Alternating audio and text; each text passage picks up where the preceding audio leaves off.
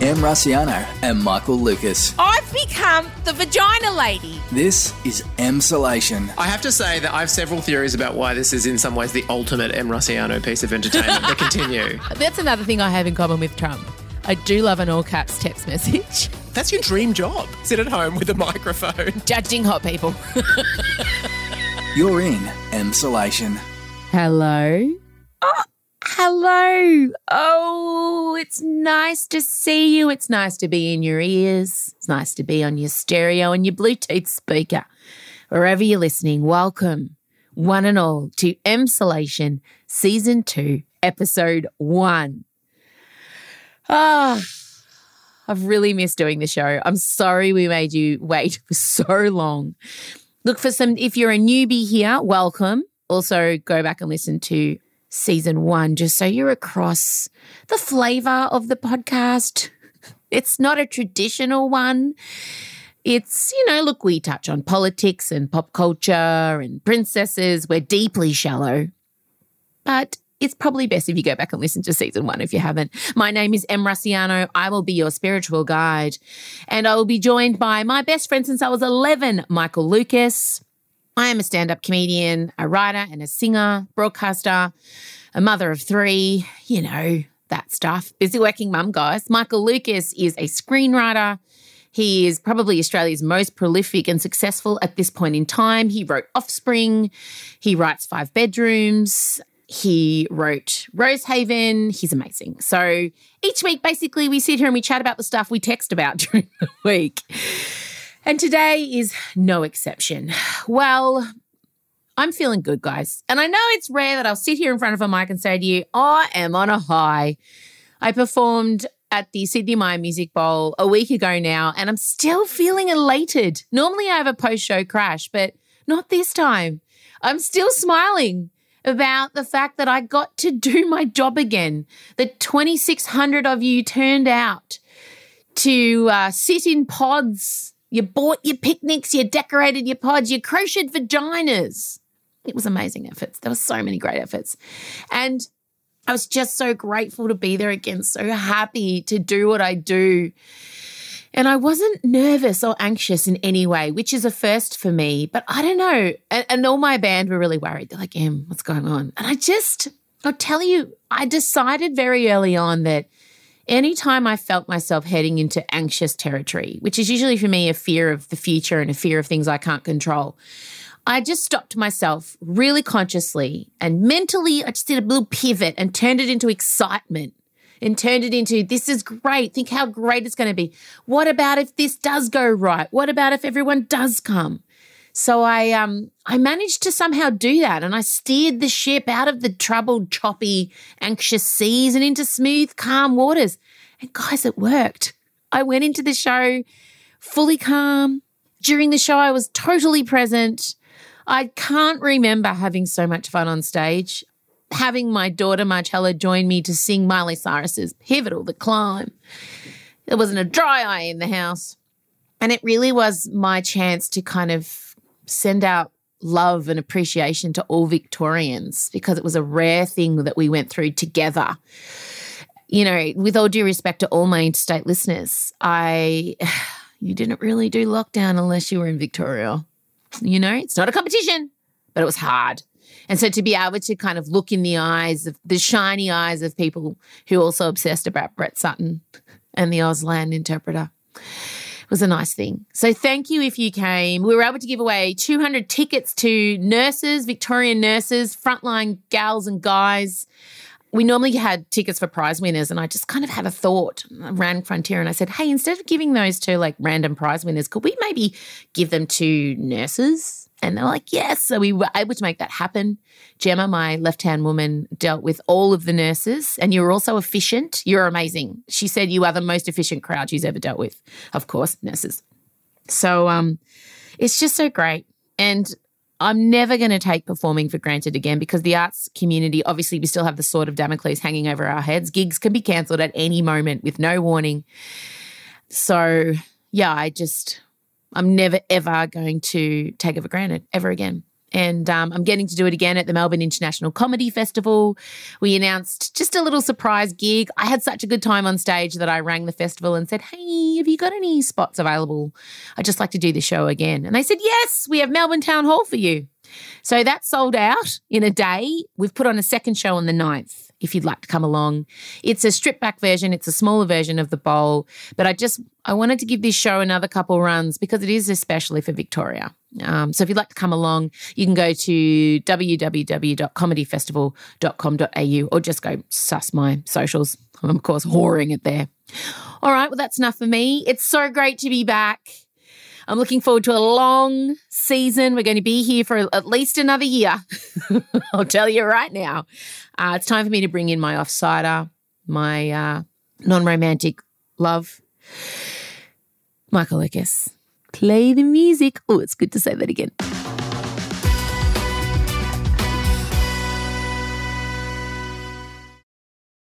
Em Rusciano and Michael Lucas. This is M Emsolation. All right, Michael Lucas, welcome back. Season two, hmm. episode one. Can the sequel season follow up the roaring success? Will it be a Godfather Part Two or a Grease Two? Actually, I defend Grease Two. what? That's indefensible. Undefensible. Indefensible. Undefensible. Really? You don't Which like Grease? Two? Which word? Indefensible. Okay. No. Uh, Really? What about the bowling? We're going to bowl tonight. It's got Michelle Pfeiffer. I need a cool Cool rider. Go- Ah, yeah, no. I mean, I look. I have it. Have I seen it since I was a child? No. And do sometimes I go back and look at these films and be like, "Just sweet Jesus." But anyway, I'm confident we will- we won't be a Grease two then. Oh, babe. Grease one is so problematic. We can never watch it again. Like, I can't even. Oh, it hurts me. There's so many things wrong with Grease one.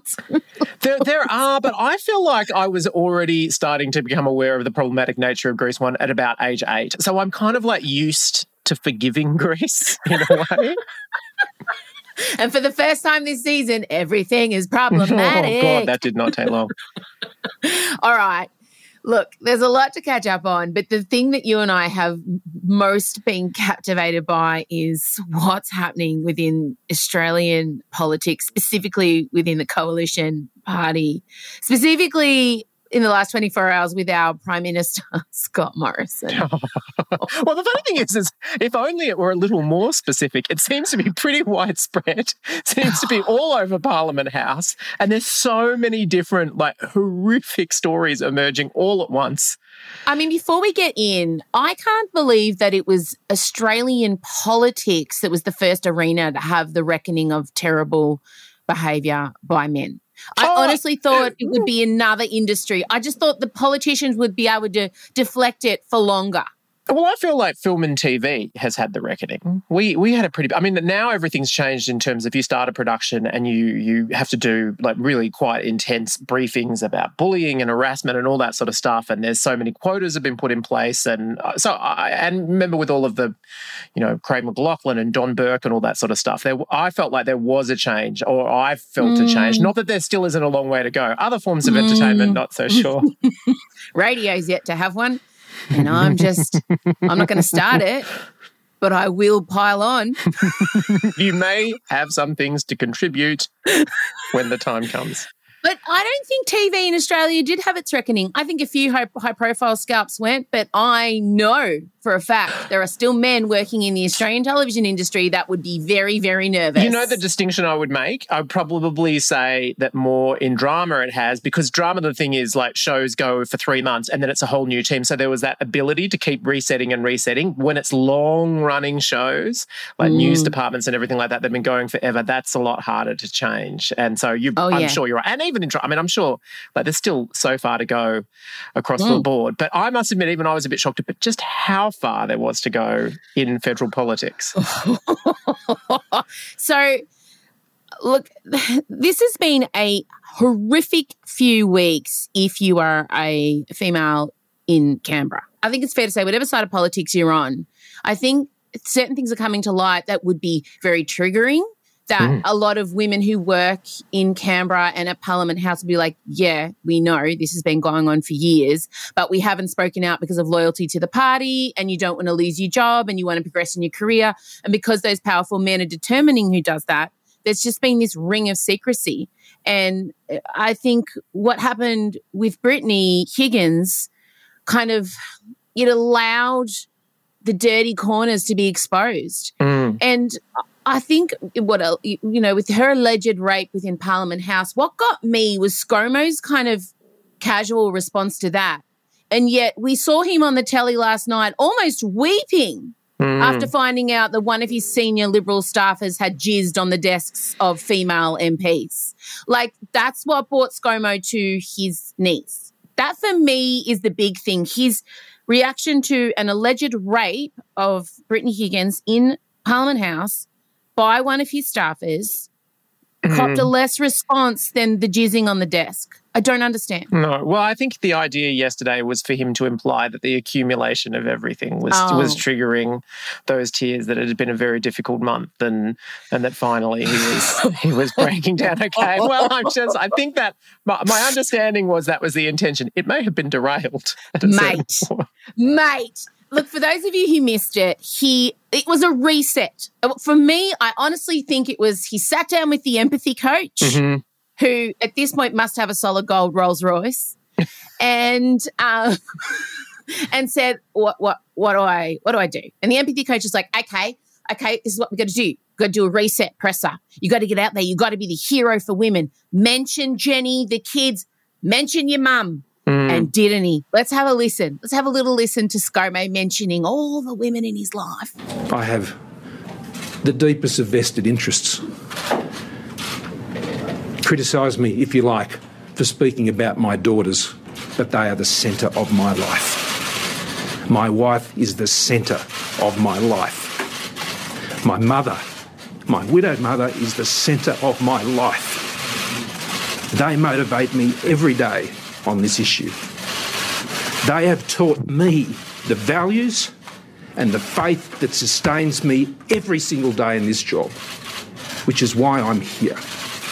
I owe them everything. All right. So, I mean, brink of tears. He nearly sounded genuine. I know. I, am going to say at this particular point of the press conference, I mean, I'm d- enormously skeptical of him pulling out the wife and kids. But at this particular point, I felt like the empathy coach was probably sitting there going, "He's going okay. He's he's it's you know could have been worse, maybe by their standards." I think the empathy coach stuffed up because mm. it's PR 101, guys. If you've watched enough TV docos as I have, you know men who are in trouble bring up their families to appear wholesome. Mm-hmm. That's what they do. Think about old mate Attorney General. He had a picture of his son on the desk. so it's like, I first of all, the alarm bells went off for me. As soon as he's mentioning Jenny and the girls, I was like, oh, what has that got to do with anything? No, it has I know. Nothing Absolutely. to do with anything. Like, I don't understand him constantly positioning those women as though the only reason he cares about women is because he has daughters, wives, and a mother. You are the leader of Australia. You should care about women regardless of who the women are in your life. You should care about all the women that you're in charge of leading. And I just, I hate that he keeps bringing them up. I know, I know. He even said at one point, I have a vested interest in all of this because I have daughters. And it's like, well, I don't know. As Prime Minister, your vested interest should just be the Australian people. Right. Nick, shouldn't that be enough? Oh. And, and I just, he kept saying, I'm listening. I'm listening, I'm listening. And I'm like, yeah, but what are you doing? And I just want to preface by saying at this point, this is actually going to emerge as the highlight of the press oh. conference. Oh, this was like, he, he looked like a prince at this point. Like, I just want to see where's the structural change within the Liberal Party? Like, there's so many things he could easily do to make this better. Well, he talked about maybe we should consider quotas, which oh my uh, god, maybe the Labor Party have had a quota since '94, guys. They're almost at gender parity. Yeah, like, and and it hasn't like Liberal Party's been stuck at like twenty percent or something that 26%, entire time. twenty six percent. That's the first thing. Maybe get a quota. Maybe, and then there's all these opposition to quotas. People saying, "Oh, you know, people need to get hired on their merits. We can't just be." They're not going to like pop my 13 year old daughter in there because she's got a vagin. No. Like, there are plenty of women with merit out there who are getting passed over because of the boys' club. There are plenty. Oh, So- totally. Julia oh. Gillard used to say something great about that that said if you believe that there is no difference in intelligence or ability between women and men, that it's equal, and if you accept that we are in society 50 50 split between women and men, just as a population, or 51% women actually, then merit's not a problem. It shouldn't be a problem to say that you're aspiring to, unless No. you fundamentally believe that, that Mm. women are less capable. It's funny, a friend of mine worked at Parliament House and has often mentioned the prayer room. The prayer room is, look, God's name is shouted out loud, but not in the way that that room is intended. Mm. Apparently, it is just known as the, as the sex room. That's Well- just what it's called. And I have friends that worked on a TV show, Secret City, which was about Canberra and filmed in Canberra. And see, I heard about the prayer room too from years ago. But my take on, like, I think it's generous to say it's the sex room because my understanding of it was that it was essentially the wank room. And the Oh and researchers, people working on that show went in there. There were stains on the cushions in the room. Isn't that Oh my disgusting? God. I know.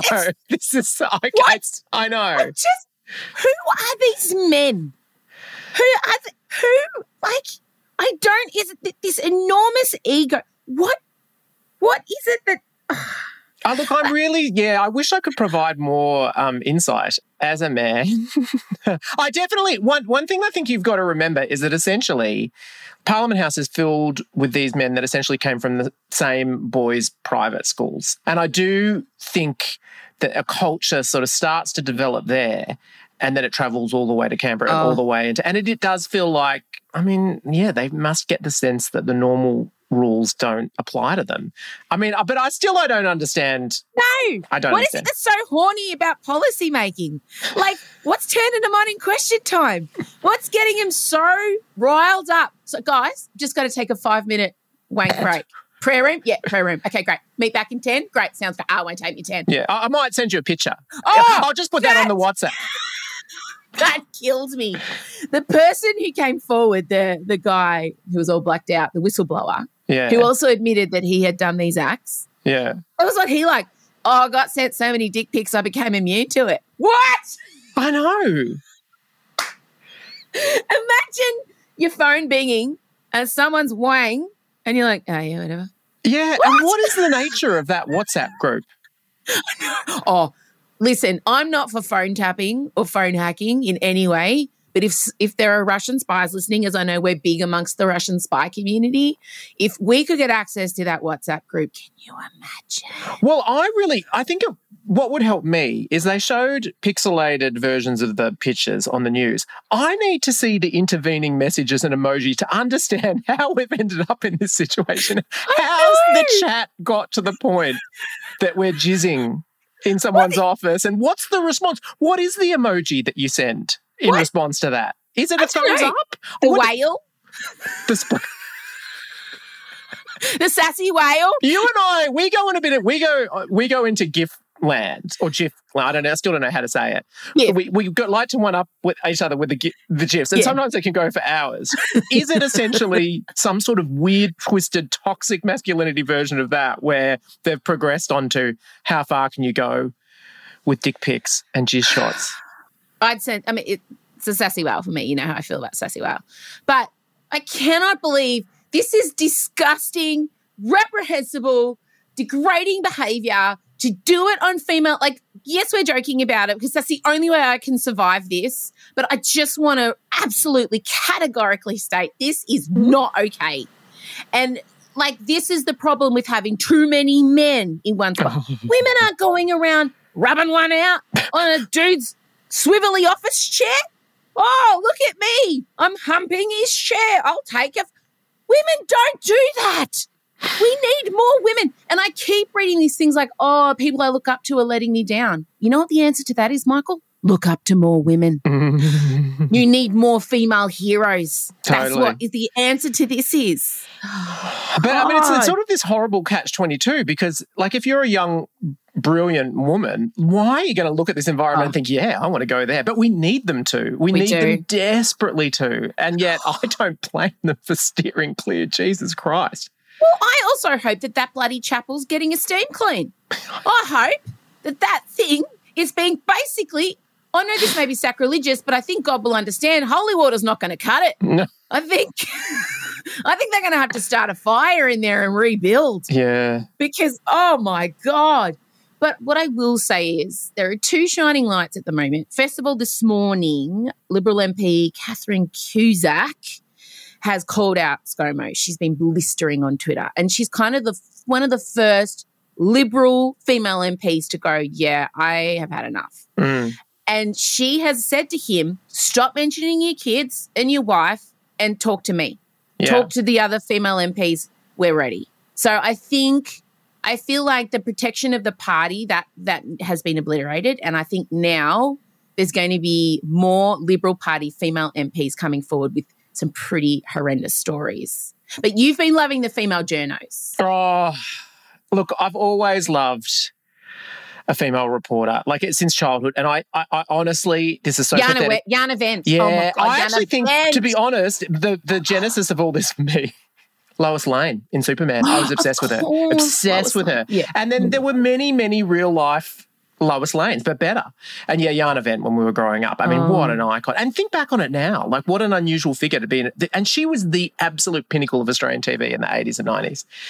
But one of the reasons why this story has really taken hold is because they will not let up. And it is such a team. It does feel to me like the Avengers. You've got your Lisa Wilkinsons. She's really good for the empathetic interview, but mm. still with a lot of firmness there, still mm. can really make a point. Samantha Maiden, who I'm obsessed with, Mm. Who is mm-hmm. just like laser focus. And then you've got, Leigh, don't forget Leigh Sales. oh, did we see last night? Leigh Oh. made a whole point about how ScoMo had rejected 13 invitations to come on to 7.30 and they Oh. Ah! cut to the empty chair. It was such a mic drop moment. And I love how she tweeted, the Prime Minister has said he is unavailable. Oh, Oh. the shade, the shade, Leigh Sales. And Annabelle, Annabelle as oh. well Oh. can go on Insiders, and she just is so artistic. I don't know how she regroups in the moment and just it's in such a clear, evocative way summarizes what she's thinking. Katharine Murphy the guy. I mean, there's so many of them. They have re- like I know I must be leaving people out, but it, it does feel like it's across so many networks, and mm. they've all come together on this sort of common mission of basically exposing the story that's been hidden for decades and decades and decades. Mm. And I, God, I love watching them. I love watching. It's exciting. And we all power to you, ladies, if you're listening. We love it. We love to see it. To all the male journos, sit down. Sit down. Give your platform to all the female journos because I can tell you the print media world is not going to escape this either. I think there are. There's going to be, uh, once the radio stuff comes out, I do want to point out, I was thinking last night, like, what's the worst thing a male superior said to me? And I think when I got my job in breakfast radio, and this man no longer works at the company, he said to me, Would you blow a goat for this job, Em? What? No, no. no, it doesn't seem like it would be a relevant skill. And then he goes, You'd be a spitter, you wouldn't swallow. What? Sorry. And at the time, I just laughed it off because I really wanted the job. But there are numerous, I could give so many examples of. I had a guy say to me, We don't care about you here at the radio unless you've got a cock and balls. He's very oh. senior. Oh, Oh, there's women women in radio have so many stories. And like I've been dragged for my behavior. Tracy Bartram's been dragged. Like Meshel Laurie, there's so many of us are being called out for apparently being, you know, demanding divas. And yet these men are still protected. But I feel like there's something in me that feels like there's a reckoning coming for these men who are protected Mm. because I have protected them. I'm still protecting them because I'm not prepared to be the one to name it. Oh, it's so hard, and it takes such enough. a toll. Yeah, well, I mean, and, but fair enough because the level of abuse, the the women that we watch and that we know that have Mm. that have called out people, I, mean, it really comes at an enormous personal Cost. cost, and they're Yeah. heroes. Yeah, they are. To me, I get a little bit teary and I I feel like God, I'm so glad you're brave enough to do this because I am not. And I know women in radio and TV have like way worse stories than I could ever conjure. I know it. I've heard them. And I do hope that one day it comes out. I do. All right. Look, there's definitely shake-ups and shakedowns going on. And um, hopefully, you know, in the next election, the women of Australia remember. I know. I'm scared because I, I really think it'll hurt if, uh, yeah, if there's no change at We'll the next see. election. I think, look, there could be. Right, now on to more exciting things. this, Oh, look, full disclosure, this is the second time we're recording this because I fucked up the first time. but the Um, weird thing is, I'm not worried about summoning the same level of excitement again. it's just, it honestly, if I, we could draw power from our fandom of the thing you're about to talk about, then global warming would be solved. Ah, Alexander Hamilton. I'm going to Hamilton. I'm going to the Hamilton World Premiere, World Premiere, not the World Premiere, Australian Premiere. Well, might as well on be the world premiere because it's the only production on in the world at the moment. Exactly. That's the other thing. Saturday night at the Lyrics Theatre in Sydney, I am attending. I don't know how I got an invite. I don't know how I managed to get one, but I did. I mean, could it be the close to two years of incredibly public, ultra mega fandom of Hamilton? Would that have had an effect? Who knows? I don't Could think it you've have- hid your love of it under a bushel. Bushel, how Hamilton. Could it have been me sliding into the DMs of the man in charge of sending out the invites? Who's to say? Who's to say how it happened? But Marcella and I are attending, and my friend Lyndon Watts. Well, when I say my friend, I'm really good friends with his older brother, but like via osmosis and, you know, just Via osmosis mixed with a little bit of mega fandom and desperation. He is now. stalking. If you want to call him your best friend for the next week, I accept it. Okay, okay, okay. My best friend Lyndon Watts is playing Burr, and he is genuinely. I've have been friends with his brother for ages, and whenever Rennie puts up pictures of Lyndon, like when Lyndon was going to school at WAAPA, he'd put up videos of him singing at like 17 and I was obsessed. So I've been obsessed with this kid for a long time mm. via his brother's family private videos. and then when I found out they were casting Hamilton, I sent him a message. I'm like, I mean, you're being you're playing Burr, right? He's like, I can't say, I can't say, I can't say. And he was very good. And then finally he's like, I can't keep it in. I am. And it was so exciting. And so, yes, I'm definitely going to cry. This is the thing. You, the Lyric Theatre is allowed to be at 100% capacity. So we have to all wear masks during the entire performance. Actually, it's got to go above your. Oh, that, that's a visual joke. Above She's my nose. Yeah, I had the mask under my nose. it's got to be over my nose. So I don't know how that's going to work with the furious sobbing that's going to, like the explosive crying that will definitely be happening. The, the I moment. pity the people around you because there's going to be projectile liquid. Oh, I'm going to be bawling. It means so much. Like, it's the first live theatre I will have seen that I'm not on stage actually performing in. It is the only place this type of thing's happening. Broadway is still dark, mm. West End, still dark. Shows are just coming, you know, rolling out now. I know how tough the entertainment industry's been doing it. I know how hard the performers have been doing it, you know, and it's just. And it is unquestionably your favorite musical of all Oh. time that you have not seen yet. You've been in love with it for years, years Yeah. upon years, and you've Yeah. never seen it live. I can't, even just sitting here now talking about it. The, She's going the- to explode. so excited. So, look, if you if you're anywhere near my social media on Oh, watch out. Saturday night, I warn you. The only like downside is, and I know this is ridiculous. I have to walk a red carpet, and oh, poor me. I know what a stupid thing to complain Poor about. you inconvenienced by the I know, premiere of I know. Hamilton. Your free tickets in Sydney to the ultimate show. Yeah. But if we can just separate that from the enormous anxiety I feel about walking in front of cameras and my chins and my corrective underwear sticking out and like You would think on the mm. face of it that Em, with her love of such things as drag race, would would effortlessly and confidently go in every time and slay that red carpet, but it causes a lot of anxiety. And you've been known to have a red carpet mishap. oh, I had nipples out once. Didn't find not that in out. a deliberate way, not No. in a kind of Madonna way. Nah, there they were, the big brown almonds in full view.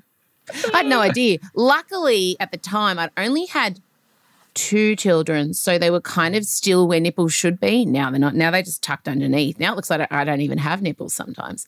But yeah, no, I'm I'm wearing like this sequined, uh, severe shouldered purple, gold, and blue number. And it's got a matching bum bag, which sounds weird, but it works. Trust me. I, I believe you. I mean, in Hamilton's beat, you're not going to throw away this shot. oh my God. You'll be seeing that song live very soon. I can't wait. So that's what's happening in my. What are you doing this weekend? Anything exciting like going no, to nothing. I have talked about having lunch with my mother. Might take her to a movie, which we can do now. Oh, that's nice. no. I'll be. We all know on Saturday night I'll be sitting there watching your Instagram. Yeah, I basically will just be uh, doing a live stream, not during the show obviously. I'm just looking forward to the before and after. Like you'll go in basically oh. hyperventilating, and then what I'm because I don't like when it comes up. Uh, what are we going to get? Washed out, tear streaked Em. Are you going to be able to speak? Are you going to be over articulate? I don't quite know what it's going to do to you. I'm imagining there'll be several cycles, and you'll record them all. And I'm imagining like hotel room late at night, you hunched by the phone, still processing it. Do you know the funny thing about these things? So the PR company makes sure that there's a camera to record the people who have gone to the premiere's reactions straight away. Mm. So I cannot be found by that camera. I, I oh, by, they should get that camera hard no. on you. They'd be mad not to. You're the most expressive person. No, you wear your emotions on your sleeve. It'll just be me like, oh my god, that's so good. Take my firstborn. She's here with me. Just have it. Take it. Pick up my Cello, throw at the camera. Oh, this is like I am so that's the one thing. I've been caught out before, like crying, walking, because live theatre moves me so, to my core since I was a little girl. It's something about it, and you'll know it. If you're a musical theatre fan or you're a theatre fan in any way, the moment the orchestra, you know, all settle down and, and play their harmonizing note in tune. And the lights go dark.